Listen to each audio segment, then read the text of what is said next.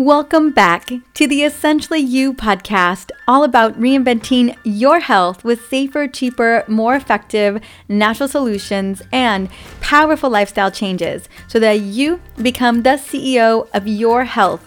I am your host, Dr. Mariza Snyder. Have you recently gone and had your labs done and found out that your cortisol levels were completely whacked out? Or maybe you haven't had your labs drawn, but you are waking up tired. And maybe you're feeling a little bit more energy in the middle of the day, but around four or five o'clock, you begin to crash again. Or maybe you are feeling wired and tired right when you're trying to go to sleep and you can't stop the mental chatter. If any of these things are happening, then you are in the right place. Because today's Q&A Friday, I'm going to be addressing a question that I get every single week. And that question is sent in by Melanie a lot. Melanie reached out to me because she has been struggling with feeling tired all the time and stress is always present in her day. Here is Melanie's question. My doctor just told me that my cortisol levels are really off and I've been so tired for at least the last six months. Is there anything I can do to fix my cortisol issue? Now, this is such a great question because most of us are struggling with cortisol issues. And if you're wondering, well, do I have a cortisol issue? Then I want to share a quick assessment with you. Now, I'm going to be sharing some important statements in this assessment, and if you relate to two or three or more of them, most likely you could use a little cortisol support, which I'm going to lay out today in this episode a little later on. So if you're ready, let's do the cortisol assessment. You find yourself saying, I gotta go, I'm running late, or I'm super busy. You find that your calendar is consistently overscheduled. You find that you're feeling upset or irritated when things change unexpectedly in your day. You feel irritated when obligations stack up and you're not able to handle them. You often feel overwhelmed by the lack of support that you have every day. You wake up feeling that there isn't enough time in the day to get everything done. You go to bed worrying that you did not finish your to do list. You frequently feel there's always something more you should be doing right now. You find yourself craving salty or sugary snacks in the middle of the day. You feel wired and tired, especially at night. You feel exhausted in the middle of the day around 3 or 4 o'clock in the afternoon. You can't turn off all of your thoughts. Your mind is racing when you're trying to go to sleep. You rarely feel like you're completely on top of things, and you get sick easily. Coughs and infections take a long time to resolve. So, did you get a chance to tally your score? If so, how did you do? If you resonated with three or more, then you are activating your stress response system more often than you think, leading to deregulated cortisol levels. Now, the problem is this nonstop sense of urgency drives the body into survival mode, and we're just not meant to live like every moment were life or death. Now, 90% of the time, I find that the main hormone that is whacked out is cortisol. And the thing about cortisol in on the hormone hierarchy, cortisol and insulin are at the very top. I know so often we think that it's progesterone and estrogen, but they're actually at the very bottom. What happens when cortisol gets deregulated, it actually has a domino effect that it impacts other hormones like thyroid, DHEA, testosterone, progesterone, estrogen, even co elevates insulin, hence the abdominal belly fat that we can get when we're fully stressed out all the time. Now, your body makes cortisol in response to stress, particularly perceived stress. And when we are handling a lot of things, we're overcommitted, we're over obligated, that means our cortisol is going to be off as a result. Now, high or deregulated cortisol levels absolutely wreak havoc in our body over time, depleting your happy neurochemistry such as serotonin and dopamine, robbing you of sleep and making you store fat, especially that abdominal visceral belly fat. High cortisol is linked to fatigue, food addictions, and brain fog. The physical toll caused by increased levels of chronic stress can be extensive. The activation of the HPA axis, known as the hypothalamic pituitary adrenal axis, also known as the stress response system, changes how the body responds to short term stress, including cortisol release and an increase in blood glucose and free fatty acids. In a chronic fashion, these effects mount and become harmful. Considering the following from the Journal of Hormones in 2009 chronic stress can lead to overeating, co elevation of cortisol and insulin, a suppression of certain anabolic hormones. This state of metabolic stress in turn promotes abdominal visceral fat. Both the direct stress response and the accumulation of visceral fat can promote a ton of systemic inflammation and oxidative stress. In short, researchers feel chronic stress responses can create hormone changes that promote obesity, chronic disease states, and even increase mortality rates. Now, the root cause of cortisol imbalance is the stress response system. So it's not cortisol that's actually doing this. We got to look at the root cause of what's going on, and that is the hypothalamic pituitary adrenal axis. Now, when the HPA axis is upregulated because of too much perceived stress, that's when you churn too much cortisol. And the result? Feeling like you're constantly racing from one task to the other, feeling wired and tired. You feel quick to irritation and anger, and you may experience weight gain due to cravings and a co elevation of insulin inside of the body. Now, since the root cause is usually the HPA axis, the key is we've got to reset that. So, if we want to get cortisol levels back in gear, we've got to work at the root cause, which is the stress response system. Any other attempts at fixing other hormones will likely fail in the long term because the HPA axis was not addressed. So, if we want to address estrogen dominance, we want to address insulin issues, we want to address low progesterone, we've got to address the root cause. And it's usually always connected to chronic perceived stress. So, what I want to do is I want to share with you my simplified protocol for becoming more objective about your stressors and balancing cortisol. All the suggestions that I'm going to provide are proven in randomized trials, which is the best evidence we have right now. So, number one, we've got to notice when we're getting triggered, right? When we think about those statements in the assessment, it's it's when we're feeling triggered that we find ourselves getting in trouble and we end up pouring cortisol into the body.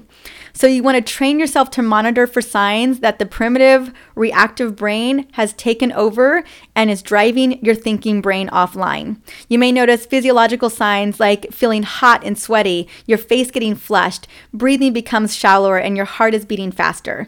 You may feel a rush of anxiety or your thoughts may speed up.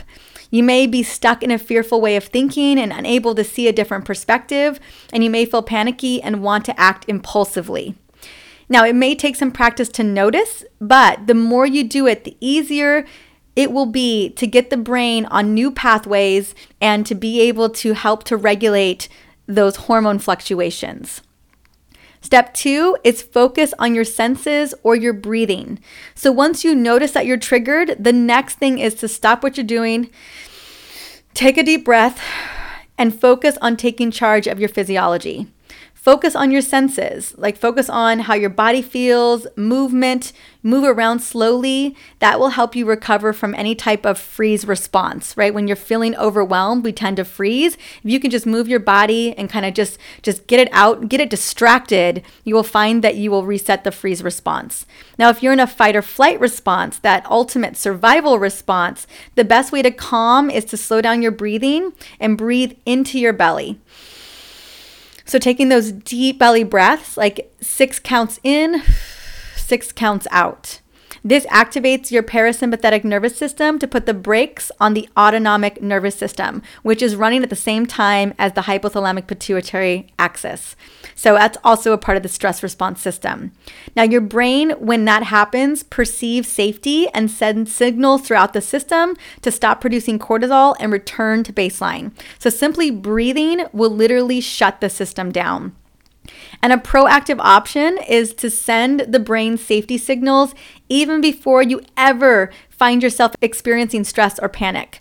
Safety signals to the brain are powerful and effective. They tell the brain that everything is okay and there's nothing to panic about. Safety signals come in the form of self care, meditation, a walk outside, breathing your favorite essential oil like lavender or bergamot. And I'm going to be sharing some of my favorite tips and self care in just a second. And number three is to reach out to a friend or family member. I know we're still in isolation in many parts of the world, but texting someone, calling somebody, Zooming someone, whatever helps to relax your body and really allowing us to feel supported. Today, we are very blessed with video technology that allows us to talk to friends and family in distant locations. That means that even the elderly and individuals at high risk who are being socially isolated can benefit from you connecting with them. When you connect with the person you care about, this calms down the fight or flight and instead activates your brain's social engagement system. And then number four, bookend your day with morning and evening rituals. You know how important it is to activate the self care. It's critical to reducing stress levels. Honestly, I wouldn't talk about self care so much if I didn't think it was a non negotiable for you, me, and everybody, but especially women who have more on their plate than they think that they can handle at any given day. Now, the beautiful thing is, is there's all different ways to do self-care. It could be affirmations, it could be just breathing deeply, it could be grabbing your favorite essential oil and putting it on in the morning, first when you wake up and throughout the day. It could be eating right, hydrating, movement. I think movement's such a great way to do self-care. And again, it really distracts the body and sends beautiful safety signals to the brain. Gratitude. So I do gratitude journaling in the morning and then I do I have a crystal that I have at my bed bedside. And then I do gratitude prayers with my crystal before going to bed. So I bookend my day, my morning, and my evening with gratitude. Also, uh, like I said, day setting, meditation, journaling, any and all of these things are super, super helpful to helping to create a more relaxed body and to ensure that you are not over triggered by a perceived stressed circumstance. Now, for evening rituals, I talked a little bit about one of my favorites, but you want to practice sleep hygiene, diffusing calming essential oils, reading a really good novel, listening to a calming sleep meditation, putting away all electronics before going to bed. Definitely do not check your email, and maybe even doing an Epsom salt bath. Whatever whatever you've got time for, at least make 15 to 20 minutes before going to bed. If you race into bed like a Tasmanian devil with lip gloss on, you are going to find yourself in the mental chatter zone, and that is never going to be able to get you to sleep the way that you want. So, other strategies that I want you to consider is just using calming essential oils. And if you're looking for recipes for stress, fatigue, and brain fog, I do have a special little bonus for you today. I have my favorite hormone blends cheat sheet are available to download. The blends are so easy and they are so effective. You can grab them in the show notes for episode 197. Also, if you can afford it, or maybe you have someone in your house, get a massage once or twice per month. My husband's always kind of working out all the nasty tension in my neck and shoulders practically every day. And I'm really grateful because, you know, right now a lot of us don't have access to massage therapists. And it's just nice if someone can just kind of work a little bit on that area for you, even for a couple of minutes. Limit alcohol and caffeine. Ideally, switch to green tea, which contains L theanine, an amino acid that reduces stress without sedation. If your symptoms do not resolve, then it's time to step up the game and bring in powerful supplementation. Now, I've formulated a really incredible supplement I'm super excited about called Adrenal Support. Well, it's called Adrenal Love, but it's an adrenal support blend to help balance cortisol and the stress response system. Again, we've got to focus on the root cause, and that is exactly what this supplement is. I've been so excited to formulate this blend, and I'm really happy that we finally released it this month. So it contains methylated B vitamins, vitamin C, ashwagandha, rhodiola, American ginseng, and licorice root. These are the most effective adaptogenic herbs, and I'm excited to have it all in one formula. Now, I will have the link to the Adrenal Love blend from my essentially whole supplement line in the show notes for this episode. And then also make sure that you're taking full spectrum methylated B vitamins. They're so necessary for your mitochondria, which makes cortisol, by the way, for hormone pathways to function, and for your liver to continue to run phase one and phase two liver detoxification pathways.